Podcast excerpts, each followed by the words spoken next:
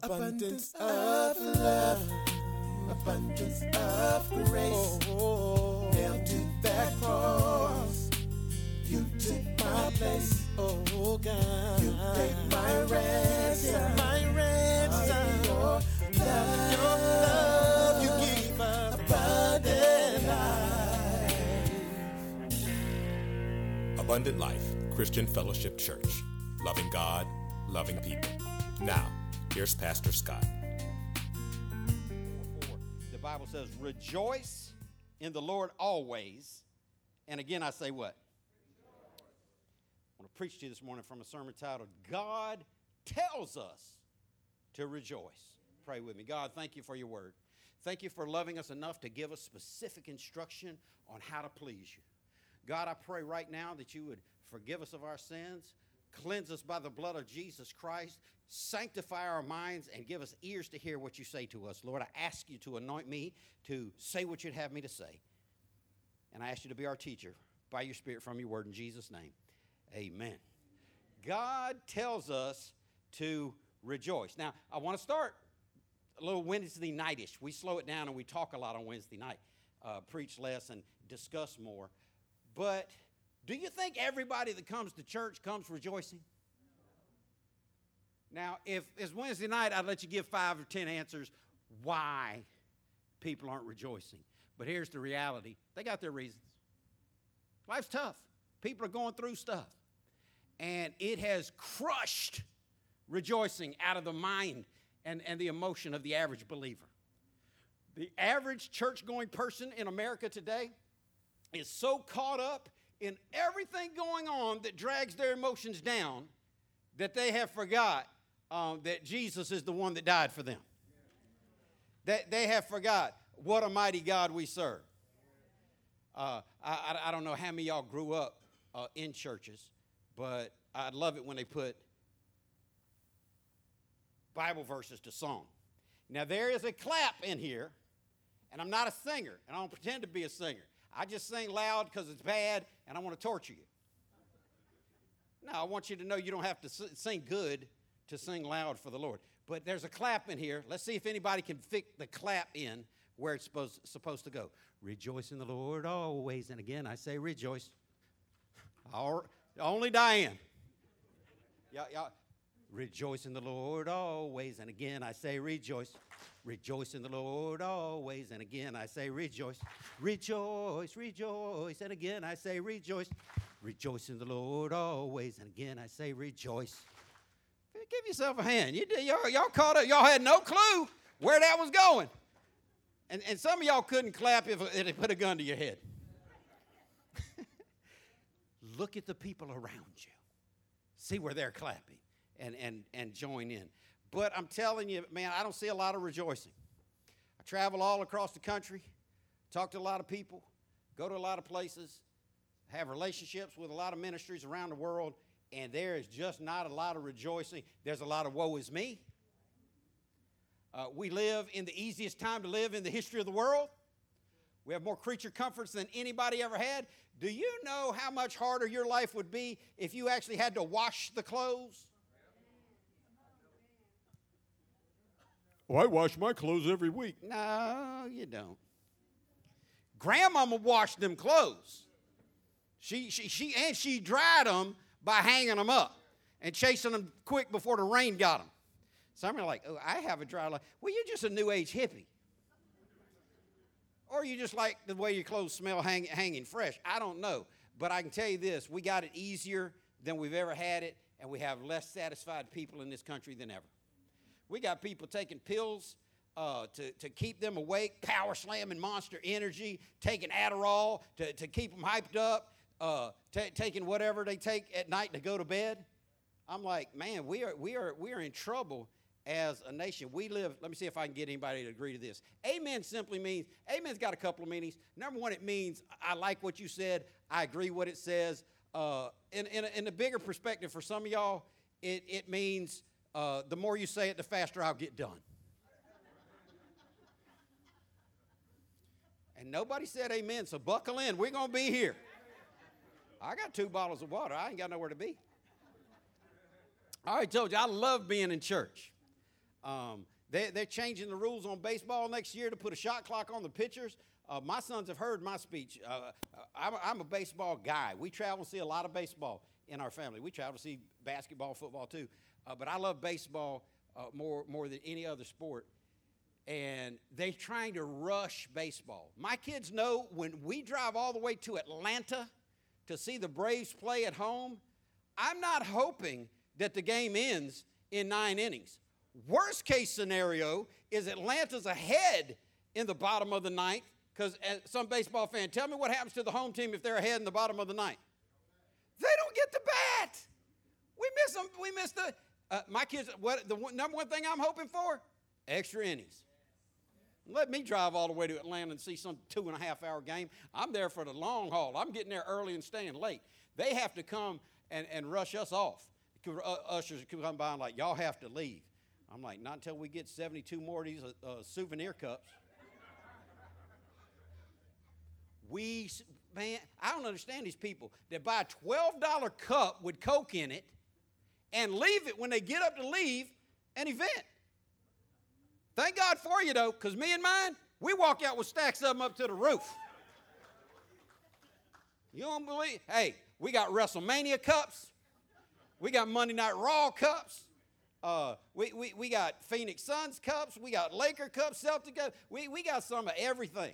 We got football cups, basketball, baseball cups, but I, am not into rushing on God. I know some of you are, so let me try to get into this. Before I get into this message, and I have wrestled with this, I thought about not saying it. But I thought, I got a handful of friends that have done nothing for the last three months but use their pulpit as, as a political stump just to talk politics for the whole three months. Having politics, you never seen a politician come into this church to, to tell us why you should vote for them.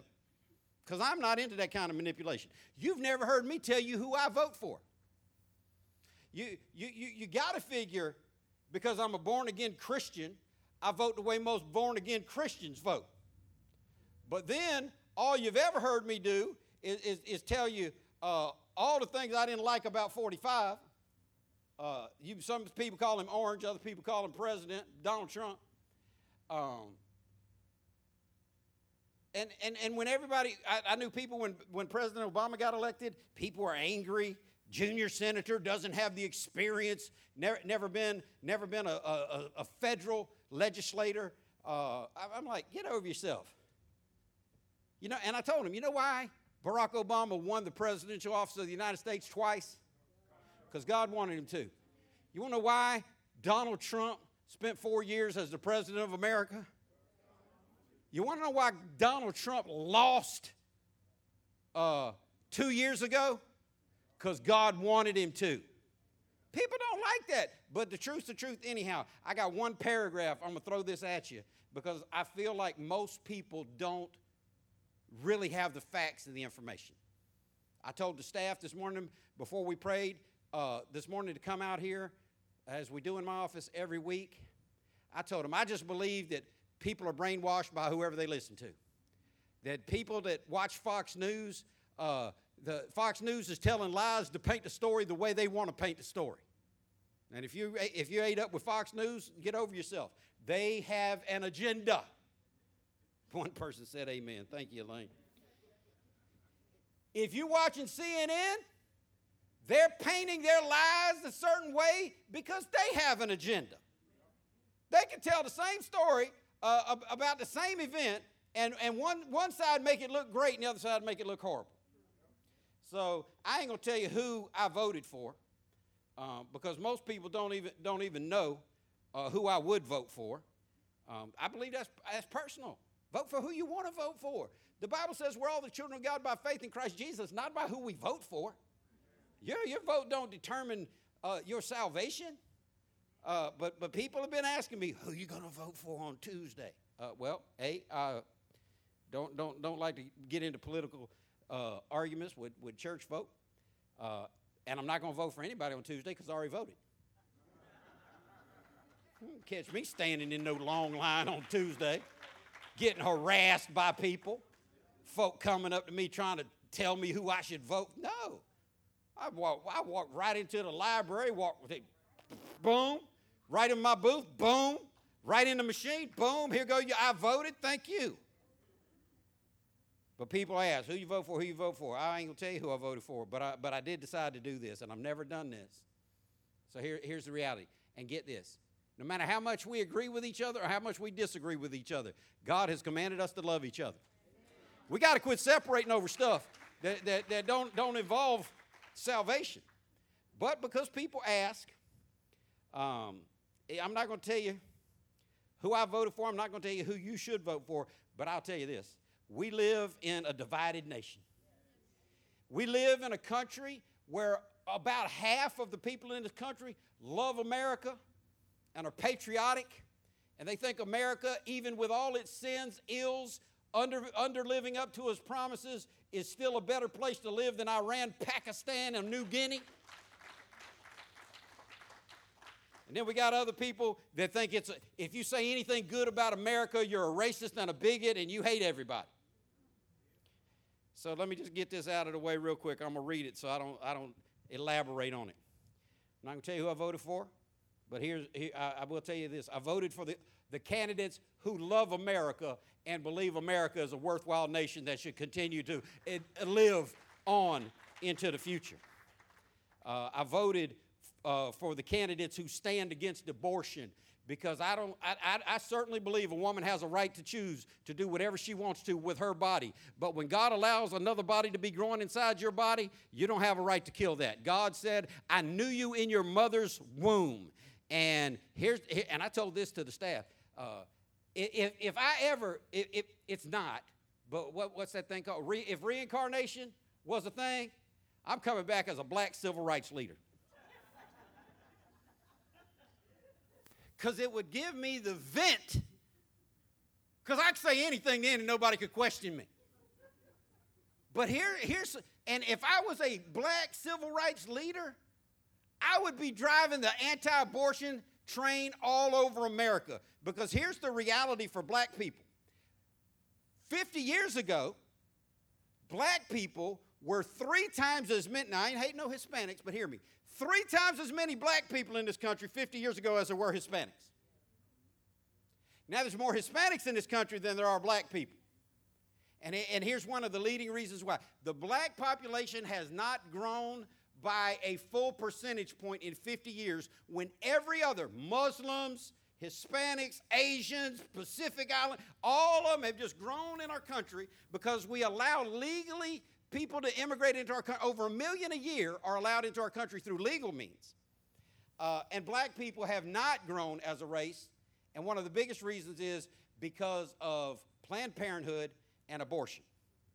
And the lady that started Planned Parenthood, Margaret Sanger, was uh, uh, into eugenics. She wanted, she said, we're going to put one of these abortion clinics in every ghetto in America and we're going to stamp out these black. She invented abortion clinics to kill off the black race. Read about it. She was bold about it. She made no. Am I right or wrong, Keon? That's, that's absolutely the fact. And, and here's the sad reality every year in America, for the last 20 plus years, there have been more black babies aborted than black children born in this country. We could be a predominantly black country right now if, if people would just realize the life inside the body is sacred. So I voted for people who, who stand, uh, and I've never even told you my stand on abortion before, but common sense is common sense.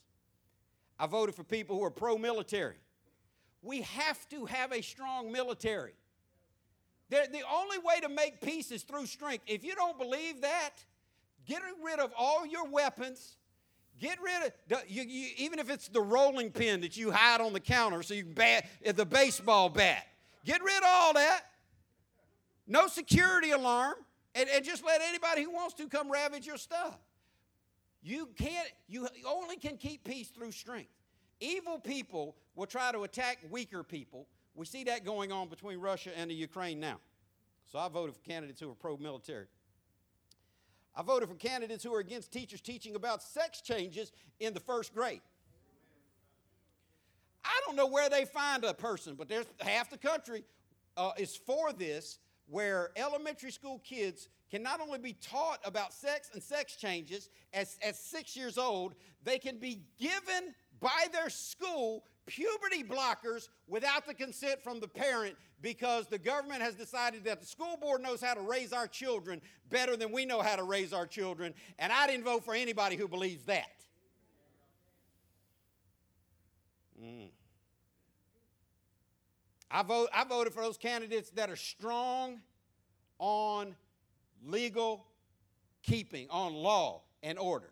I voted for people who believe that, yeah, when, when Bubba, uh, Chin-Yi Lang, Jose Guavo, or Billy Ray, or Trayvon and Shaniqua, anybody that breaks the law should not be like fishing, catch and release. Put these people back out on the street the same day and they commit the same crime over and over again. I didn't vote for any candidate who wants to defund the police. Are, are, are the police, uh, do the police have lots of racists in their ranks? Absolutely. Uh, do, do, do some of the people inside the police department mistreat people of color? Absolutely. But do you really think any grandmother raising her children's children, living in a two bedroom apartment with five people in a ghetto that they hear gunshots going off every night, you really think that grandmama wants less police on her street? She does not. These are, these are stupid ideas uh, that, that, that Americans should not be hoodwinked by. I voted for the candidates who want to make our border secure and stop millions of dollars worth of fentanyl flooding over our borders every month with illegal aliens killing off a generation of young people. Let these people bringing drugs, we're just letting people walk across. Tell them, now, even if, if we did just let them walk across and tell them to come on in, that'd be one thing.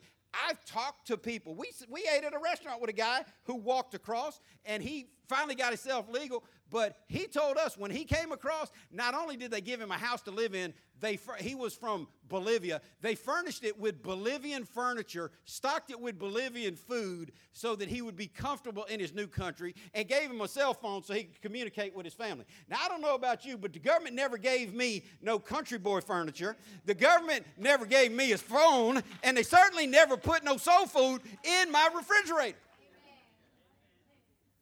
I don't even know where they get people to believe in this foolishness.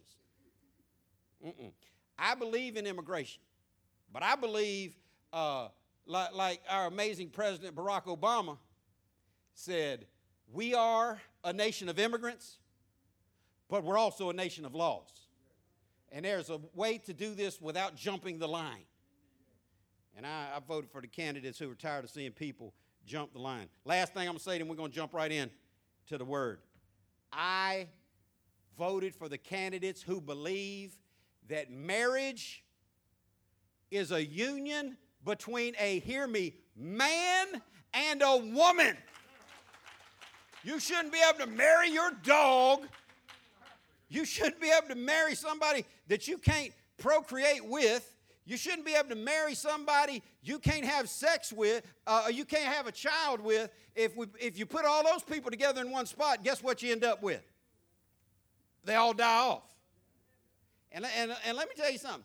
If, if this ruffles your feathers, uh, hey, you can get glad in the same chair you got mad in. Because I'm going to tell you this, and I'm going to get off it. The truth's the truth. Sure enough. Hey, I'll tell you what the old preacher said when it started, God put two people in the garden Adam and Eve, not Adam and Steve. Oh, I'm for Christian values. I did not vote for one person, and, and there, there's a large percentage of people who want to take In God We Trust off our money, who want to take In God We Trust off our state flags. The state seal of Florida has In God We Trust underneath it. You can get an In God We Trust license tag at the DMV for no extra money in the state of Florida. And I didn't vote for anybody who wants to silence God. Now, let me end by saying this elections are ugly, politics is a money making scam, and every one of those people have one goal. The day they get elected, they start immediately working on their reelection campaign because they just want to drain all that money they can drain. They're like professional wrestlers, they're all richer than us. They pretend to be against each other, but they all eat at the same restaurants and send their kids to the same schools. And that's places we can't afford to go to and to be around. So if your guy, I say all that to say this if your guy or gal wins, be glad. If your guy or girl loses, be glad still and realize God is in control. And if everybody you care about loses and everybody you can't stand wins, know this nothing happens without God's permission. And they can't destroy what God wants to bless. So don't walk in fear of these politicians. They got no power on the body of Christ. Now let's get into God tells us I'm sweating because that's a hard it's hard for me to talk about political things because I don't like seeing people get up and walk out. Uh, I don't like people getting upset. Oh, well, that means he. Listen, just because I believe uh, in one thing, just, just because I don't like collard greens, do, doesn't mean I didn't eat the asparagus spears they put on my plate at, at the $100 plate restaurant last week. You can't figure me out because you know one thing about me. And we need to give room for diversity of thought. Because, we, like I said, we're the children of God by faith. And, and the devil wants to use anything he can to divide us. I, listen, we have always had deacons that were uh, Republicans and deacons that were Democrats. We've always had leadership that spoke in tongues and leadership that didn't speak in tongues. We've always had broad diversity at Abundant Life because we started this church with, with an agreement that we would love each other in spite of each other and allow each other room to grow. So if you live by that, uh, you'll be happier in your life. Now, when it comes to rejoicing, everybody in this room has got something they're going through. We could start right over here with Joyce and work all the way back around to Terry, and every single person in this room has had something bad happen to them. Everybody in this room is in one of three places. I've been telling you this for years. I haven't said it in a long time. But everybody in this room is in one of three places. You are either just coming out of a storm, right in the middle of a storm, or you getting ready to go into your next storm. That's the only three conditions in the human experience. The Bible says, Consider it not a strange thing concerning the fiery trial, which is to try you. Not might try you. Is there, there's stuff coming. Say it's coming. So, how do you rejoice in the middle of that?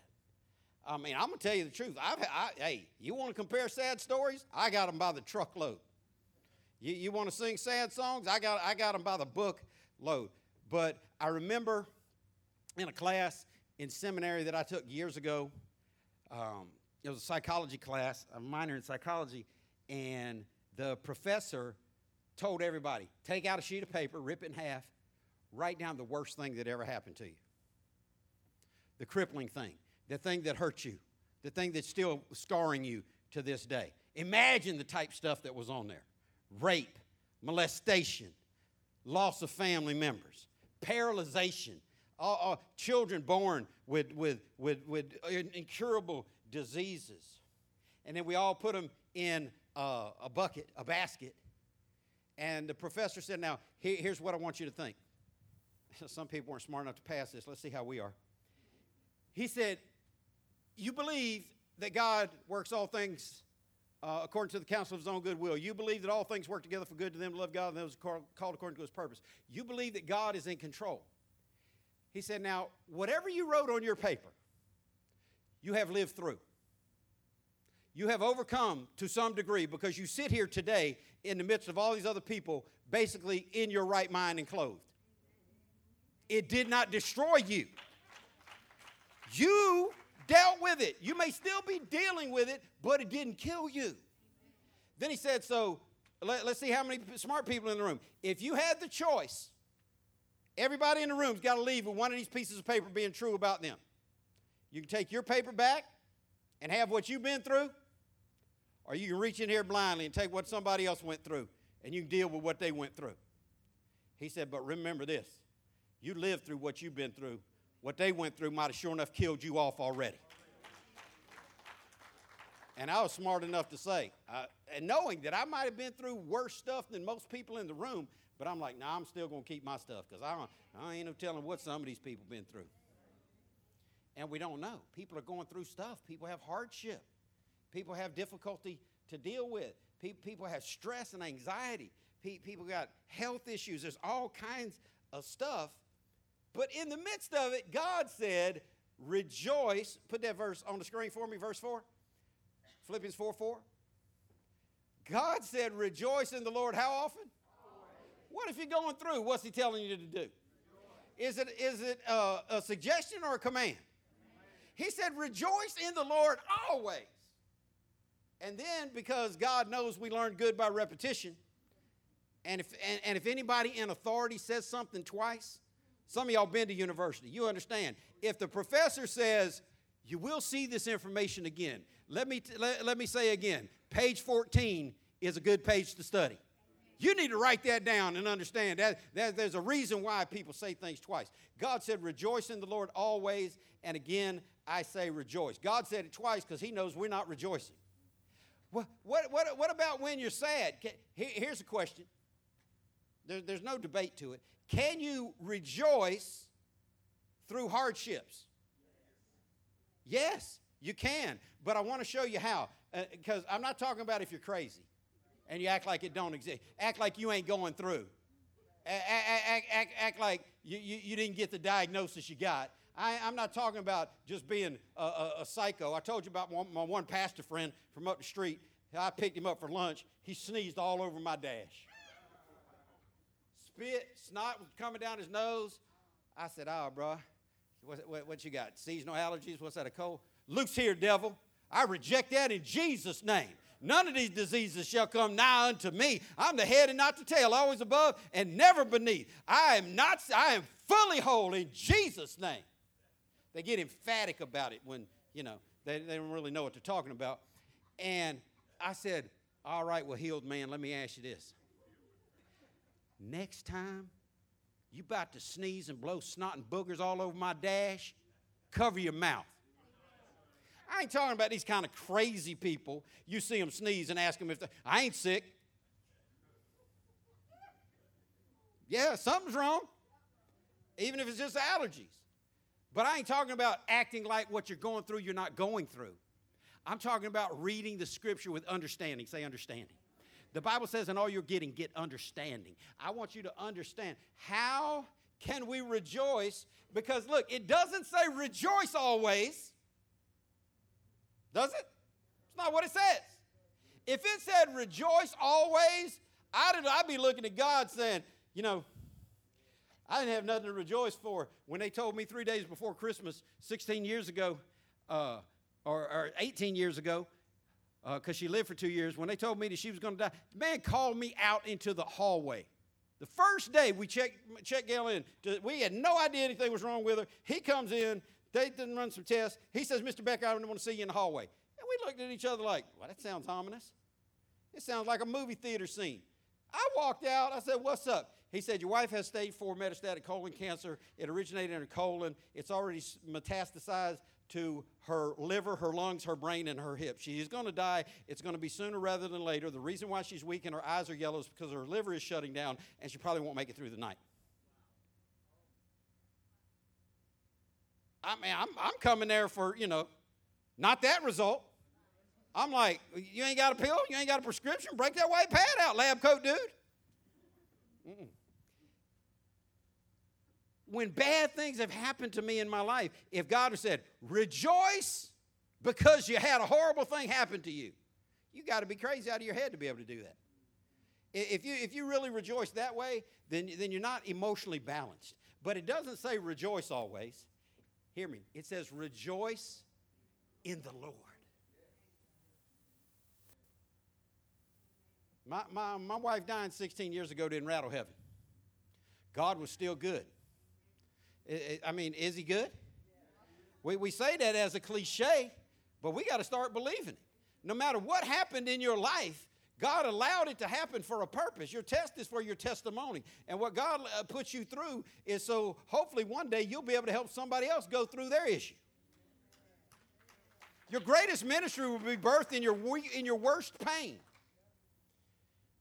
But you can rejoice in God because He never changes. There, there is a psychological, and it's, it's also an academic expression, uh, the law of first truth the way you heard something the first time. Well, daddy taught this way. Mama, big mama, made banana pudding this way. My pastor in the church I was growing up said it this way. Well, the first time I heard great hooping, which because I can't sing, uh, I can't hoop because you have to be able to hold notes for the right way. But I remember exactly the first great hoop I ever heard. And I don't know how much agreement we could get out of it in most churches. And the whole message went in this vein Ain't the Lord all right? Ain't the Lord all right? I saw the Lord. He heard my cry. Sent his son Jesus to live in. Ain't God good? And just on and on and on. And ain't the and people were on their feet screaming, throwing money on the altar. Because you know, people who have been through things and God has shown Himself strong and faithful ain't, ain't, ain't stingy to give God a, a, a, a little bit of money in, in a thanks offering. But if we don't learn how to rejoice in the Lord, say in the Lord, then we're out of gas. It's going to be ugly on Tuesday. I told y'all it was going to be ugly on Halloween. I told y'all the Center of Disease Control has said for decades that the, the more children get in car accidents, slip and falls, and die on Halloween night than any other night of the year. My kids have never been on the sidewalk on Halloween night. Um, and the, the biggest, uh, a party of 120 people. Why are you partying in the parking lot? How you got 120 people? Just, just somebody came and dropped two, mag, dumped two magazine clips into 120 people. Ended up sending about 40 of them to the hospital, and a handful of them died. Nobody's saying say their name. Nobody's saying no justice, no peace. No, nobody's saying ju- justice for whoever. Uh, it just is what it is. And we, we, we, we live in some times where, where life is crazy. There's no telling what's going to happen on Tuesday. People are going to come out their frame. When their dude or, or, or when their girl loses, they're going to come out of their frame. I'm not going to care. If everybody I voted for lost, I'm still going to be hearing in my mind, ain't the Lord all right? ain't the Lord all right? ain't the Lord all right? Yes, He is. Because he's a good God. He's a good, good God. Yeah. He's a good, good, good God. Yeah. If you think about who God is and what he's done, you'll be able to say what we said. What I said. My wife died at 8:14 on a Sunday morning. I was in the pulpit on Sunday night dancing and singing and preaching and telling everybody, God's still been better to us than we've been to him. God's still giving us better than we deserve. He did enough on Calvary if he never did another thing. If you got to deal with gout, if you got to deal with some diagnosis, if you got to deal with poverty, if you got to deal with racists on your job, if you got to deal with people driving you crazy, if you're going through hell by the acre, got more problems than Carter's got liver pills, you ought to all still be able to sit back and say, But I love the Lord and He's been good to me. Oh man, you better channel your inner Eddie Murphy. I already told y'all what, what sport do I love? In Eddie, in Eddie Murphy's first breakout TV show, SNL, Saturday Night Live. Anybody remember what Eddie Murphy said?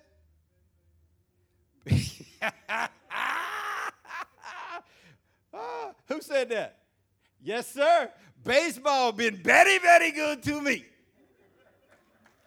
You need to, you need to channel, you, you just need to tell yourself, listen, one of the most painful events, and most of us have lived through this. I, I hope, I hope Seth never has to live through it. Uh, his heavy footed, uh, law breaking brother already had to live through it. Uh, Seth has never ha- had, had this experience. But y'all know, when them blue lights come on behind, oh! If you ever had those blue lights, it just everything flushes out of you. Like, are you kidding me? Are we doing this right now? A whole, whole world out here, pulling me over. I'm trying to go somewhere. I see them every week on 17 in Fleming Island. There's got to be an atheist bunch of cops out there because they are arresting people trying to get to choir practice on time.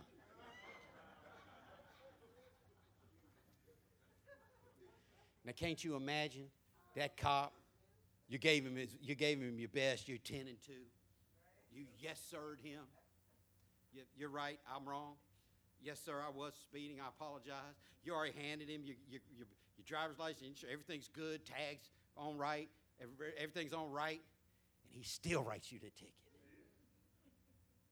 I don't know if you're worried about where the clap is at that point. Rejoice in the Lord always. And again, I say rejoice.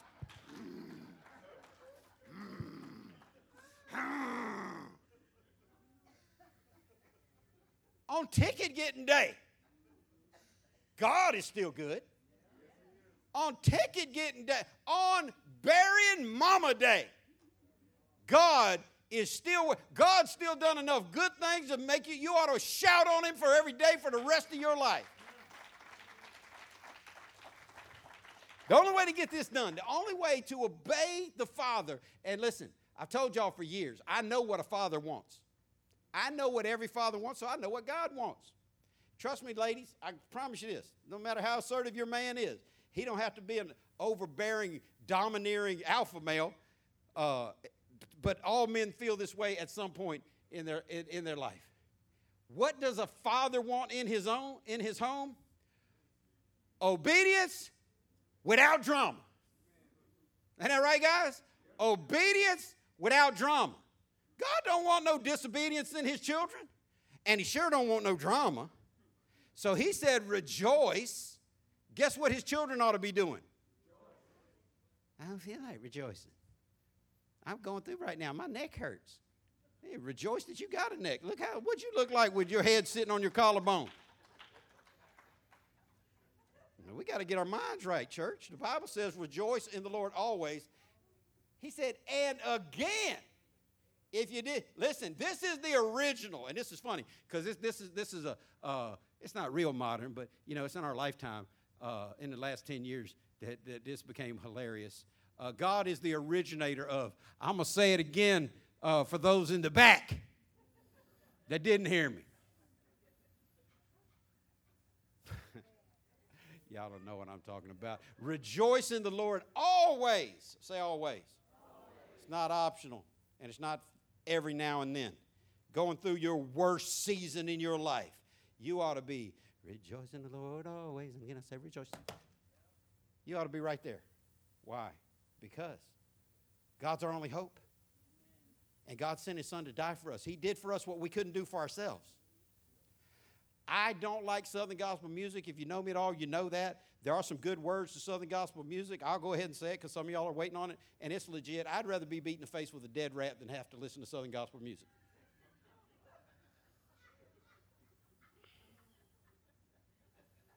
It's just not my thing. There are some good songs, and uh, the words are really good. The music's, you know, crazy. Um, they all, every Southern gospel song basically sounds the same to me. It's all twangy and it's all banjo. Sounds like banjos and fiddles to me, even if they don't have a banjo and a fiddle. Um, and every, every time they, but I, you know, I clap along, and if I'm in their church and I'm, you know, fellowshipping with them, preaching for them, just hanging out with them, I, I mess around, try to sing them the best I can. But they all sound the same to me. Jesus came to, Jesus sat on the mountain. Yes, he did. Jesus drank from the fountain. Yeehaw. Jesus sat on the mountain. Jesus drank from the fountain. Yeehaw. That just, that just ain't my number one. That's not on my playlist.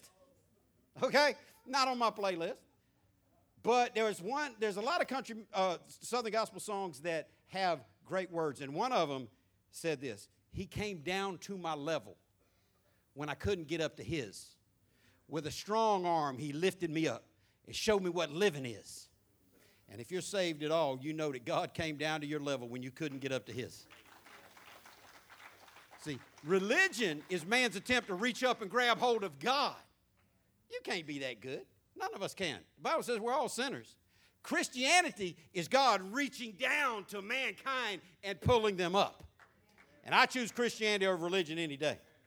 But Christianity tells us to rejoice in the Lord. Now, to be able to do that, you need to know some good things about God. And here's the sad reality if I told you go home and write down every good thing you know about God, most people have a really short list. Yeah, yes or no? They would. Shouldn't, but it is what it is. Most of us don't know enough about God or His Word to know why we should rejoice. So I'm going to take you from this command into the most hopeful passage of Scripture to me. John chapter 14, 15, uh, 16, 17. To me, uh, that's a lot of red words right there, y'all. Uh, that's Jesus talking uh, the whole time. And I'm, I'm, I'm going to read in your hearing the first six verses out of John chapter 14. And we're going to talk about four promises we need to rejoice in. In John 14, 1, the Bible says, Let not your heart be troubled. You believe in God, believe also in me. In my Father's house are many mansions. If it were not so, I would have told you. I go to prepare a place for you. And if I go and prepare a place for you, I will come again and receive you unto myself, that where I am, there you may be also. And whither I go, you know, and the way you know. And Thomas said to him, Lord, we know not whither thou goest, and how can we know the way? Jesus said, I'm the way, the truth, and life, and no man cometh to the Father but by me. So I read that fast because it's very familiar. Um, but you see all those commas on there, on that one screen? I told you consistently when you study the Bible or any literature that you want to absorb, you have to slow your reading down. The best way to ensure that you slow your reading down is by paying attention to the punctuation. That comma is cause for pause. That exclamation point is urgency driven. That question mark should make you stop and think what the question is. You got to take the Bible in bite sized pieces. So, right out of these six verses, I'm going to talk to you about four promises that are right from this passage that I'm going to lift out that uh, will give us reasons to rejoice. And I don't want you to say amen if you don't believe it. Listen, I'll make it easy on you. Maybe not even for you, but for the average wounded, hurting, going through church member, could the body of Christ use more rejoicing uh, in, in, in, in their week? Oh man, we ought to have a pep in our step. We ought to have a little pride in our stride. We ought to have a little bend in our back. We ought to have a little bit of, I'm on the winning team. Man, if Jesus is the captain of your team, he can't lose. So let's look at these four things. Number one, right out of verse number two, Jesus said, In my Father's house are many mansions. I hope you believe God, and if there's a God, he's got to be somewhere. Now, the Bible teaches us that overarching God is everywhere at all time, but God resides in a specific place called heaven. And the Bible says, Jesus tells us in this passage, God has a house. Say house. It's a place where he lived. And I, I, I love what the Hebrew writer said in Hebrews 11 16. He said, We desire a better country, that is, a heavenly country, because God has prepared a city for us. I want you to know that God has a house with many mansions. Jesus was letting them know this life ain't all that there is. We, used to sing in the old church, I got a home in glory land that outshines what? That's hard to do, but that's real. You may never get your dream home in this life. You, you, you may never accomplish all the goals you want to in this life. Listen, but if you get to heaven, I'll stop, tell you what, I don't even know what song it is. Uh, I, I, just remember laying on the floor crying, uh, listening to it. It's going to be worth it. It's going to be worth it after all. And I want you to understand God's got a house, and He's invited us to live there. He said, In my Father's house, how many houses is that? House. One. In my Father's house. It didn't say in my Father's houses. The Bible is a specific book. In my Father's house are many mansions. Now, that word mansion in the Greek is mo- uh, most properly translated dwelling place or place to live. Now, here's what I've been, ta- I've been hearing people talk about forever. Ooh, he going to have a big mansion in heaven. Oh, Sister Jones, she going to have a big mansion in heaven just to hold all her rewards. Oh, uh, I hope my mansion is close to your mansion because I know I'm going to live on Hallelujah Boulevard. I think you're going to live on Just Got In Street. But hobble on down and see a brother every now and then. There's no right theology in that. There ain't no. Uh, I've heard people say, "I don't care if my mansion is a shack at the end of the uh, the, the the Golden Street, as long as I get in." There's nobody going to be living down the street, round the way, on a different street. The Bible says, "In my Father's house are many dwelling places." Think about it. It is not talking about multiple houses all lined up and down a road. And I'm going to tell you, I like that because I don't want a mansion down the street from where God is. See, you, you might be wanting to get to heaven real bad to see grandmama and them. You might be wanting to get to heaven real bad to see the person you love that's there. Hey, I thank God for everybody I love that's in heaven, but there is only one person in my heart is longing to see when I get to heaven. You find me at the feet of Jesus Christ because I'll be hanging out. If He gave me a mansion up the street, I say, Can I just hang out here? I want to eat at your table. I want to sleep under your roof. I want to breathe the air that you're breathing. And this is the way that God has it set up. Listen, you'd be better off living in a closet in God's house than, ha- than having a 70,000 square foot mansion down the road. Because if you love God, you wouldn't be staying in that mansion. You'd be, you'd be up there with all us staring at how great God looks. I don't know how many of y'all remember the TV show Dallas. If you do, that means you're old. hey, it is what it is. Nobody, any young people in this room remember Dallas. But everybody lived in one house. JR lived there, his brother Bobby, that hoe he was married to, she lived there too. Do y'all know what that chick did before Dallas? Now, this was a long time ago. She, she wrote a tell all book on herself. She was a $5,000 a night escort. I don't think I mislabeled her, I labeled her right. The little blonde haired young, young sister, JR's young sister, whatever her name was, she was all crazy in her head. They all lived in mom and daddy's house, but they all had big space and they had plenty of room. That's Hebraic family living. That's how God has always seen it. God has said, let's just get a big place, we'll all live together. And I thank God that I'm not going to have some mansion down the street, but that God has a place for me to go. Now, a, lot, a lot of people uh, don't, don't, don't know where God's going to put them. First promise God's got lots of room. God's got lots of room. In my Father's house are many dwelling places. If you want to go to heaven, the Bible says if you'll confess with your mouth the Lord Jesus, believe in your heart that God raised him from the dead, you'll be saved. The Bible says if you search for him with your whole heart, you will find him. And guess what? Then you can get on with the rest of us and, and say, I got a home in glory land that outshines the sun. I've got a place reserved for me. That's the second point is I, Jesus said, I go to prepare a place for you. Oh, what an awesome God we serve that He prepares a place for us. If you ever read the scripture carefully, you're going to realize God's the one doing all the heavy lifting in this relationship. He paid all the price, He bore all the hardship, and He, he, he did all of the work. But he, he said, I go to prepare a place you. Now, I've heard people, there's a song out there. Uh, some of these songs are foolishness theologically. It, it said in, in, in one verse of the song, it said, He created heaven and earth in just six days, but He's been working on heaven for 2,000 years. And they think because Jesus said, I'm going to prepare a place for you, that He, he ain't working on heaven. It don't take Jesus 2,000 years to do anything. But I'm going to tell you what, He's got a place for you if you're saved. Oh, I'm so glad He's got a place. I am so glad. Man, one, one, one of the songs, uh, one of the choruses I love to, to, to, drive in my mind because these things have, have helped draw my heart closer to God, and you got to do what helps you draw closer to God. I, I love that song, Oh, When the Saints Go Marching In. Oh, when the saints go marching in. And I love the grind in the next in the next phrase. Oh, I want to be in that number. The biggest desire of my heart is to be in that number. When the saint, when God calls us up to heaven, I don't want to miss out.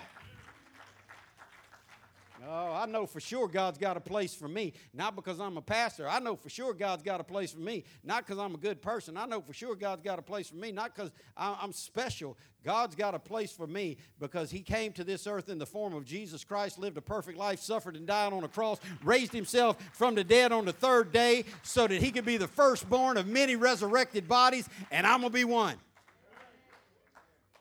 I don't know where you're at, but I'm super excited. God has got a place for me. Third thing we ought to rejoice in out of this passage Jesus said, I will come again and receive you unto myself, that where I am, there you may be also.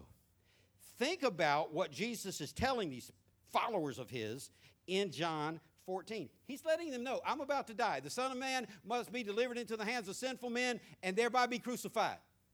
But on the third day, I'll raise this temple up. And they're, they're like, We left everything. Our family has kicked us out.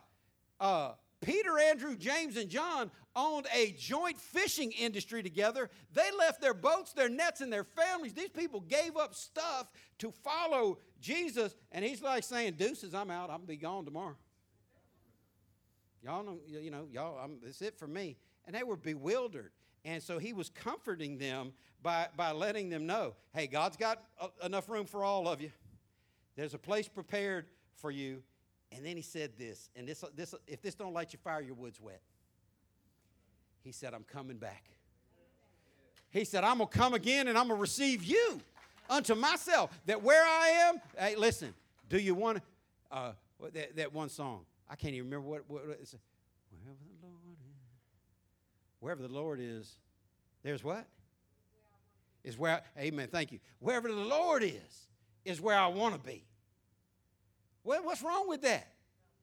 Mm, no, I'm trying to get over like Rover to Casanova. I'm trying to get my stacks built up. I'm trying to do me. I'm, I'm trying to make my own name big. you missed everything about Jesus. He said, I'm going to come and I'm going to get you. Uh, this, is, this is such great news. The Bible calls this the blessed hope of the believer. He's coming again. He's, he's coming back for us. People say, Pastor, do you really believe that the rapture could happen in your lifetime? I'm shocked that it hadn't already happened. I told staff today, I hope, I hope the rapture happens at 11:15, so I don't have to say all that voting stuff. and and, and one, one, one, of, one, of the, one of the deacons said, well, let's hope that it happens at 12:15 so people could get their minds right. And I'm like, nah, I'll be gone. I won't care if their mind's right or wrong. I want to be where the Lord is. And this is a promise that ought to make you rejoice always. This could be the day.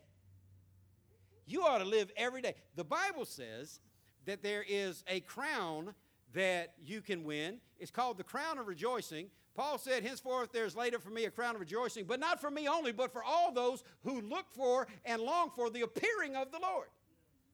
You ought to be waking up every morning thinking, Soon and very soon, we are going to see the King. You ought to be waking up thinking, one glad morning when this life is over. Oh. You, most people don't have any thought that God could. Honestly, if, if, if I really could get the truth out of it, do you believe God could come back today?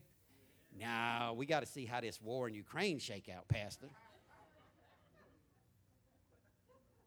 Stop pretending like I'm so. I want to stop and tell all these churches, but I ain't got the time to do it. I want to tell them all stop putting pray for Ukraine up on your church sign. When did we fall in love with Ukraine? Ukraine, by any definition, is one of the five most corrupt countries on the entire planet. Fact check me if you think I'm wrong. I don't say these things off the cuff. Uh, but we, we got Americans pray, we got churches, and most of them just a bunch of rich people. Uh, poor people busy praying for Ray Ray Pookie and them. Working class folk praying to have enough money to keep their car one more month. Working class people praying this car will start one more again because I got to get to work. Pray for Ukraine. Man, you better, man, you better pray for, you better pray for what you got close to you first. If you want, you got time to pray for them, pray for them too. But I know one day God's coming back, and this is all going to be over. 1 Thessalonians 4:16 said, "For the Lord himself shall descend from heaven with a shout, with the voice of the archangel, with the trump of God, and the dead in Christ shall rise first. Then we which are alive and remain shall be caught up together with them in the clouds to meet the Lord in the air. So shall we ever be with the Lord." Listen to what he said in verse 18. Wherefore, because of what was just said, comfort one another with these words. With, with, with what words? He's going to come back. He is going to come back. Um, God is going to tell Jesus, go get him. And the Bible says he's going to gather them from the north, south, east, and the west. And every true Christian is going to get up and get out of here one day. And I told, I told the staff, I, told, I told them, and, I, and I'll tell you, and it works for you just as good as it works for them. Now, wait. Don't get it out of order. But if the rapture happens and I'm gone, anybody on the staff that wants to be the senior pastor has my blessing. Anybody in the church, after I'm gone in the rapture, if you want to pastor this church, work with this microphone, you can have my desk. I got cash in my desk. You can have the cash in my desk. I got keys to my house. You can have the keys to my house. Because when that happens, I ain't going to miss that desk or that house. I'm going to be singing glory, glory, hallelujah. We're going home one day. Jesus is coming back to this earth. He made us that promise. That ought to be enough for you to rejoice in. The Bible says he's touched by the feeling of your pain. He knows your heart, your emotion. He loves us so much. He paid the price. All these things should make you say, What a good God he is. No matter what my current situation is, he is a good, good God. And I am going to rejoice that he loves me. Rejoice that He accepts me. Rejoice that He never gave up on me. Rejoice that He didn't quit me when He could have. Rejoice that He saved me when He didn't have. I mean, there, there's stuff to rejoice on. Mm, I don't know. How am I supposed to rejoice if this governor. Rejoice in God. Find you some truth about God and just let that be your daily. Don't bother me. I'm, I'm, I'm too busy shouting. People trying to bring gossip your way. I ain't got time to hear that. I'm, I'm just over here uh, so, so excited. I got a room in God's house. I got a room in God's house. So when life, when life starts to overwhelm me, I remember this promise that He's coming back. Uh, my family's first pastor, where we all got saved, Connie was there, she got saved, uh, was at the Hillcrest Baptist Church on the corner of Plymouth and LaBelle, right off of Cassat Avenue on the west side of Jacksonville, uh, July 15, 1981. And um, that summer of 1981 was my first introduction to that church and the pastor, and, and they, they, everybody called him Brother Moore. And he, he would look over, he, he would close, and he, he would look over our worship leader, Archie Jackson, and he would say, Sing that song for me, Archie. And he loved to hear that song, The King is Coming. And I want to tell you something. If you don't hear anything, hear this The King is coming. Jesus Christ is coming back one day. It could be today, it could be a thousand years from now, but He is coming back. Last, last promise. Uh, we get out of here. Number four, no man, Jesus said, comes to the Father but by me. And that's the promise everybody needs to understand because there's lots of religions in the world, but there's only one way to heaven. And I mean, Oprah's done a lot of good things for people. Oprah's given away lots of stuff. Oprah tried, tried to be the best person she could be, I'm sure. But when that, you, you can YouTube Google this, you can search this on YouTube. When, that, when a lady stood up on her show and said, Well, I don't ascribe to New Age mysticism, I believe that Jesus Christ is the only way to heaven. Oprah looked at her like she had five heads on her neck. She said, That's ridiculous. That's ridiculous. She said there couldn't possibly be only one way to heaven. Because what you call God, somebody else might call Jesus, and somebody else might call a rock or a mountain or a tree. I'm like, ah, none of that true. Everybody's not going to heaven because there's only one way to get to heaven. Jesus made that clear. He said, I'm the way, the, the truth, and the. There's no other way. Well, what about good people? Well, did those good people come through Jesus? They're not going to heaven. Well, what about this, that? Mm, there's one way to get to heaven. And is, well, what about my friend? And listen, here's the sad reality almost every cult that you can mention, almost every other church in the world uh, lives better than people who claim to be Christians. You know, Muslims are way more dedicated to their diet than Christians are. Well, a lot of them sneak and cheat, but I mean, I'm talking about as, as a hierarchy. You know, you know, Jehovah Witnesses get out and do more door to door witnessing than Christians do.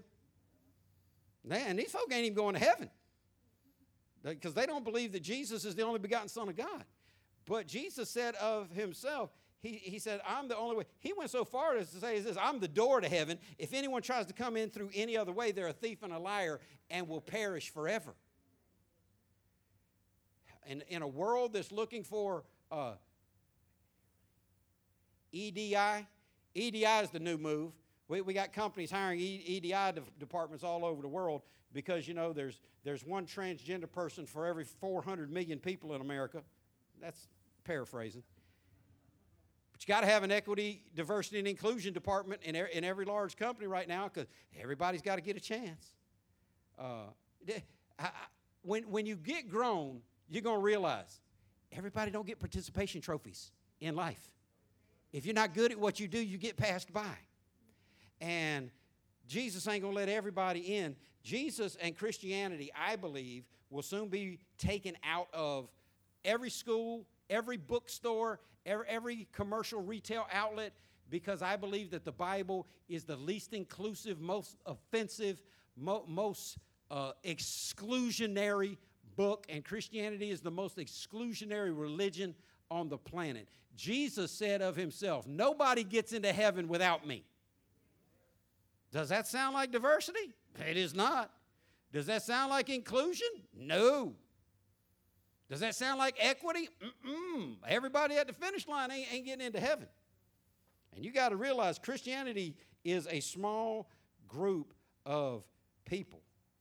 But I, I am so glad that God allowed me and showed me and gave me faith to believe that Jesus is God in the flesh who ro- raised himself from the dead and lives today. Acts 4:12 says this, neither is there salvation in any other for there's none other name under heaven given among men whereby we must be saved.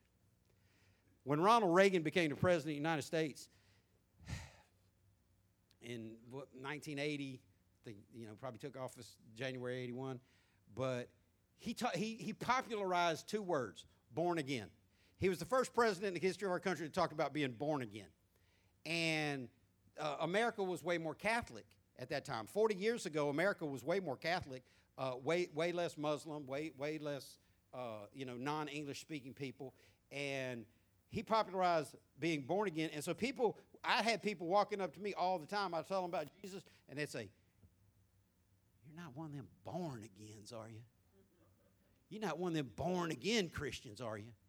And I gave him the answer then that's still the only answer today. There's only one kind of Christian, sir born again. Jesus said we must be saved. If we're going to follow Jesus, we, we must be born again. Listen, all roads don't lead to heaven. Jesus said in Matthew chapter 7, in verse 13, he said, Enter in at the straight gate, for wide is the gate and broad is the way that leadeth to destruction, and many there be that go in thereat, because straight is the gate and narrow the way which lead to life, and few there be that find it.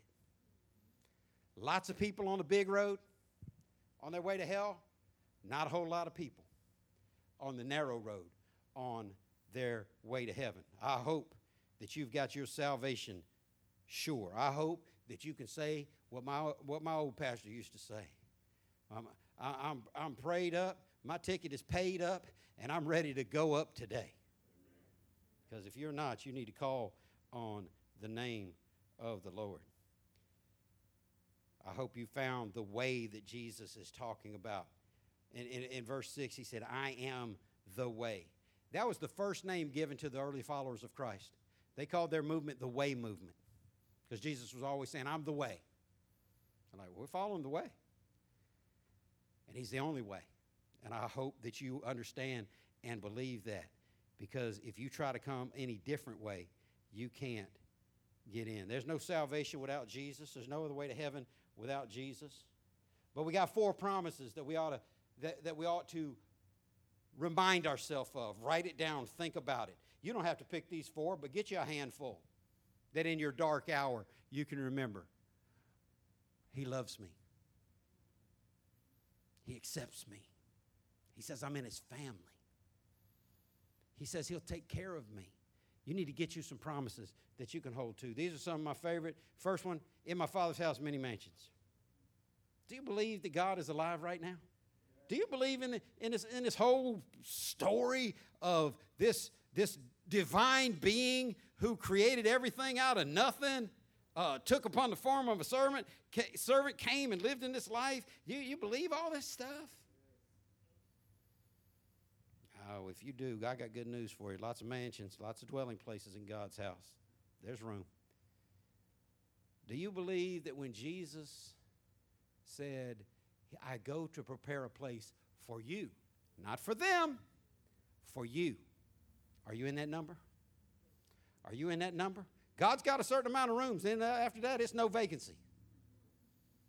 There's a certain amount of rooms in heaven, and, and, and if you don't have one reserved already, stamped in the blood of the Lord Jesus Christ, then you're in trouble. Third one said, I'll come again receive you to myself. Oh man, if that don't ring your bell, your ringer's broke. All the crying, all the tears, all the hardship that the body of Christ has been through will be worth it when we step into heaven. No more dying, no more suffering, no more crying, no more pain. Former things will be all passed away, and God's going to make everything new. And I want you to be in that number. Come on, Victor. The last one we looked at said, No man comes to the Father without Jesus. How did you get to God? If, if I put the microphone on you right now and I asked you, uh, well, if you stood before God right now and He said, Why should I let you into heaven? Well, uh, I, and I ask people that everywhere I go. Well, because I'm a good person, because I never killed anybody, because I try to treat human. None of that'll get you into heaven. If, if Jesus don't fly out of their mouth right off the bat, they're yet in their sins and unsaved. And you need to pray for them to find Jesus before they take their last breath. So, when did you get saved? Where were you? How did it happen? You might not remember the exact time on the clock. You might not remember the exact day. Maybe you didn't write it down. Uh, but you, if, if you got saved, hear me good, you remember it because it happened to you. This, this, this thing's so huge, it's not something that you're going to forget about. See, some people come to church just turn over a new leaf and think that's going to do them. God's not interested in us turning over a new leaf. God's interested in, up in, in us uprooting our entire forest, throwing all our leaves away, and taking on what He has for us. It's not about making some changes, it's about changing your eternal destiny. I don't know if you can do what God commanded us to do. I don't know what you're going through right now. You might not be able to rejoice in what you're going through because it might be about to kill you. But you can rejoice in the Lord if you know enough about Him. You can rejoice in the Lord if you choose to say, in spite of it all, I still love Him and He still loves me. Because the Bible says there's nothing that can separate you from God. If you get, if you get it right with God, you're good to go. And I hope that you've made it right with God. If you're here and you're not saved, let me say this. You need to embrace that promise that God said if you call on Him, He'll save you. Maybe you tried it before and it didn't work. I've seen some people make six, seven trips down this aisle. I baptized, I, I, I baptized one person five times in this church. Hopefully, it finally stuck. Because this is what I tell everybody if you ever get saved for real, you won't have to do it again. The Bible says what God does is eternal. And, and, and he, want, he, he wants to forgive you and change you. And if you haven't done that, the Bible says that if you cry out to him with your whole heart, you can find him. You can go by Jesus. You can let Jesus be your way if you're willing to ask him and you're willing to do all that he tells you to do. Pray with me. God, thank you for these promises and the thousands of others that are in your book. You are a good God, and you have been better to us than we deserve. Lord, you commanded us to rejoice always in you. Help us, God, on hard days to think about heaven. Help us, God, on hard days to think about your love and your mercy is everlasting and you never give up on us. God, help us to think about eternal things and not just temporary things. We love you, God. I pray for every person that's unsaved, Lord. I pray you pour your spirit out on them and save them. God, for those who are saved, I pray that you turn our frown upside down and put a pep in our step and just let us know truly, one glad morning when this life is over, we will fly away. Yeah, we believe in you. We believe that you have a place for us. We believe that you've prepared a room for us, God. We believe that you're going to come back for us. And we know and are sure that you are the only way. Thank you for allowing us to come your way, God. Thank you for giving us faith to believe in you. I pray for every person who's unsaved right now, God. I pray that you give them the faith to believe in you and to save them in Jesus' name. Amen. Abundant life.